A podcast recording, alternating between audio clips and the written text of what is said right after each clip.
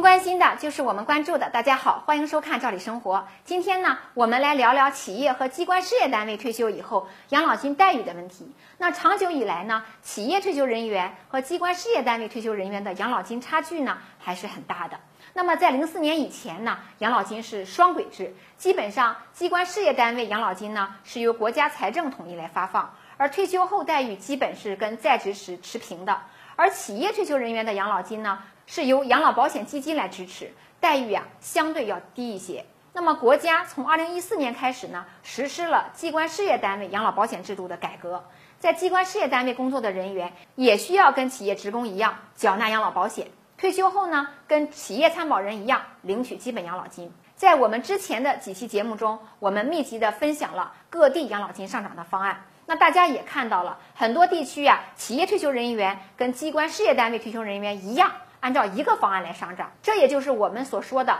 养老金的并轨制度。那主要呢，也想体现一个公平性。为什么机关事业单位退休人员养老金还是要比企业退休人员养老金水平要高一些呢？这里啊，主要有这么几个原因。首先，我们说所有退休人员退休待遇的计算公式呢，它其实是一样的，大家的退休待遇啊，都是由两个账户，也就是基础养老金账户和个人养老金账户来组成的，连计发公式呢都是统一的。基础养老金呢等于退休时上年度在岗职工的月平均工资乘以一加上本人平均缴费指数除以二乘以缴费年限乘以百分之一。那么这个计算公式呢是全国统一的。大家可以看到，全国各地养老金水平不一样，主要呢还在于各地上年度社平工资和参保人本人的平均缴费指数是不一样的。而个人账户呢就比较简单，就是个人账户余额除以退休年龄确定的计发月数。那个人账户余额是怎么来的呢？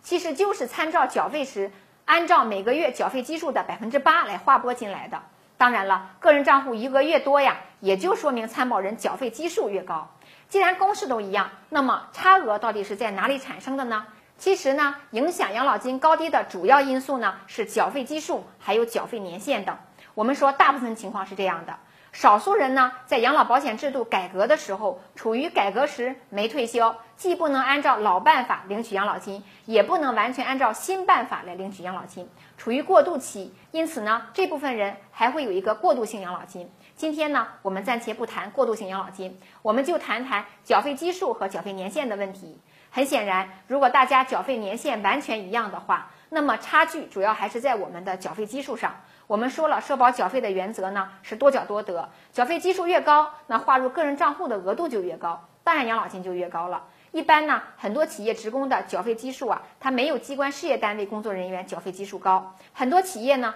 都是按照最低标准呢来缴纳社保，因此呢，这里就会有一个差距。而另外一个主要原因还在于，通常情况下，机关事业单位工作比较稳定，因此呢，很少发生断缴的机会，缴费年限也很长，很多人缴费要超过三十年。而很多企业参保人有的时候缴费啊，仅仅达到了最低的缴费年限要求，也就是十五年呢就不再缴纳养老保险，那养老金呢自然也要低一些。那还有一个主要原因就是一般机关事业单位工作人员还有一个职业年金的待遇，作为补充养老保险，在退休后也能有另外一份福利。而企业职工虽然也有企业年金的待遇，但是呢普及面和覆盖面并不是很大，因此呢这也是产生差距的一个原因。那么关于养老金待遇的差距的原因啊，我们就分析到这儿。结合现有国情看，有的地区养老金发放其实也兼顾企业退休人员利益。像这次呢，就有两个地区在方案上体现了企业退休人员优于机关事业单位退休人员。